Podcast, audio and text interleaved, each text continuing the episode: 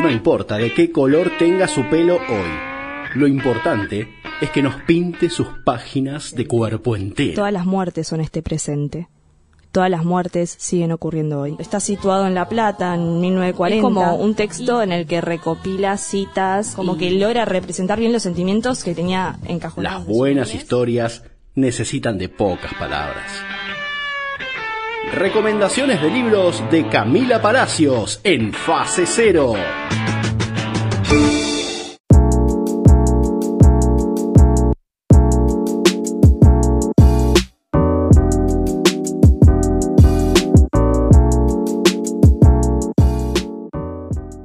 Bueno, este es el capítulo 80 de Fase Cero. Eh, soy Camila Palacios y voy a presentar la columna de libros y otros cuentos. El libro que traje hoy es La paciencia del agua sobre cada piedra de Alejandra Camilla. Em, bueno, Alejandra nació en 1966 en Buenos Aires y publicó dos libros de cuentos ya, seguramente los conocen, en 2015 Los árboles caídos también son el bosque y en 2019 El sol mueve la sombra de las cosas quietas. Eh, el libro que tengo yo es la segunda edición, lo cual me pareció re loco porque apenas la sacaron, ya sacaron segunda edición. Es un libro que está teniendo mucho éxito. Em, y es de Eterna Cadencia Editora. La tapa es para quienes son medio obses con las tapas y la encuadernación, etc. Es muy linda y la tapa tiene como unas brullas con colores blanco, rojo y un verde muy lindo. Em, agrego notas de color, ¿por qué no? Eh, bueno, consiste de 16 cuentos, son aproximadamente 120 páginas, eh, así que es como siempre lo que me gusta traer a mí, un librito que por ahí yo recomendaría para leer cuando te estás yendo a dormir, porque no es que es un cuento eterno, quizás un cuento breve, pero eh, no por eso no es contundente. Em, bueno, a mí, me gusta mucho la, escritura de, Alejandra, es bastante particular. Eh, ella, bueno, para este libro contó que lo estuvo escribiendo en cuatro años, eh, o sea, es el tiempo más o menos que lo hizo.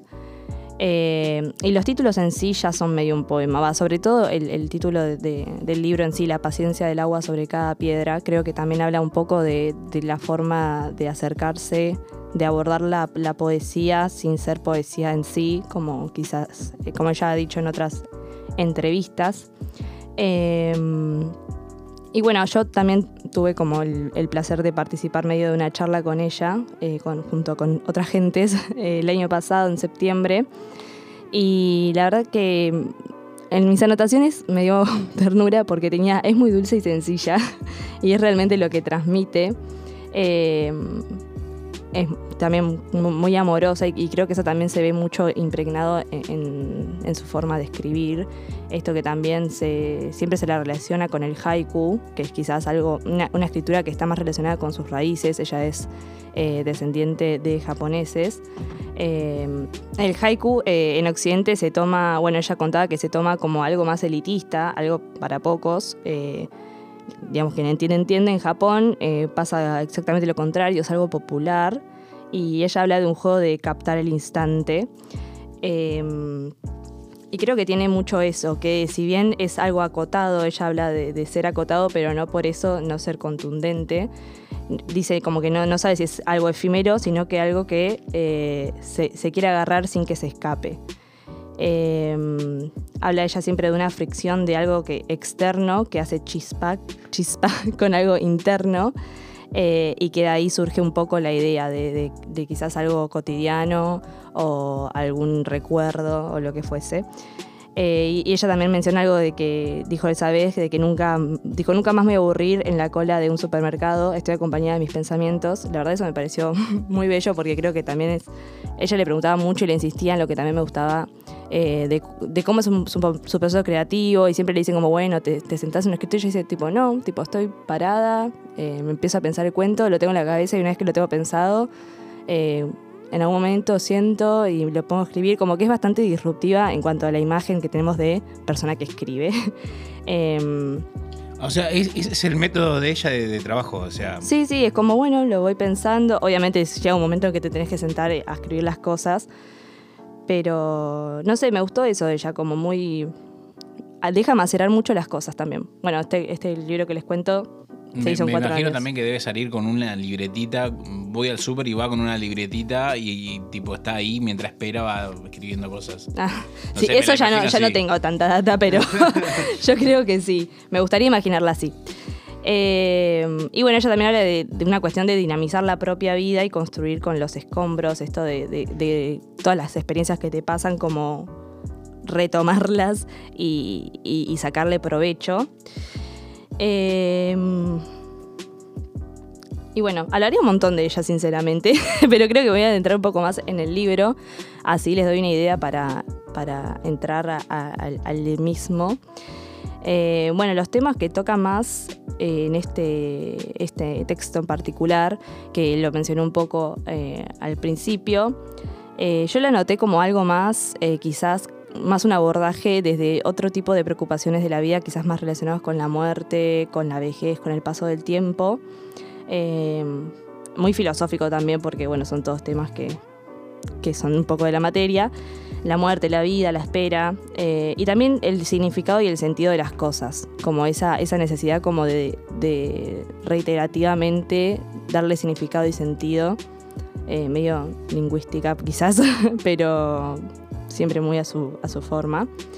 Em, tiene un tinte terrorífico, terrorífico. tiene un tinte terrorífico, es como algo más oscuro, a eso me refería quizás. Eh, y, y bueno, también habla de la soledad, del miedo, del afecto. Em, ¿Se sabe por qué el nombre de- del, del libro? O sea, me parece como, como que engloba también un gran concepto ahí, la paciencia del agua. Ya dicen mucho, pero sobre la piedra, ¿alguna, ¿en algún momento explicó ella por eso? eh, ella en una entrevista dijo que eh, elige cada palabra como si fueran piedras y que las va acomodando de la manera más amable posible. Em, y, nada, creo que también un poco agarrado de esto, como que hablaba de que lo que hace a un escritor es justamente la mirada. Quizás no hace referencia tanto al título en sí, eh, pero sí creo que, juega un poco con esa cuestión, como de... No sé, me gustaría pensarlo así, como un poco para no meter palabras que quizás ella dijo, mm, ella no, se siente identificada.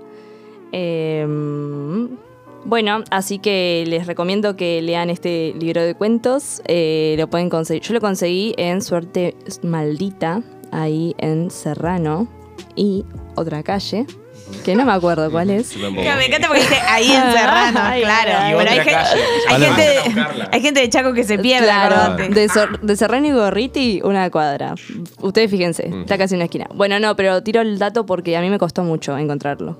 Eh, entré a librerías varias y no, no, acá no. Bueno, tipo, se, se estaba tipo muy vendido realmente.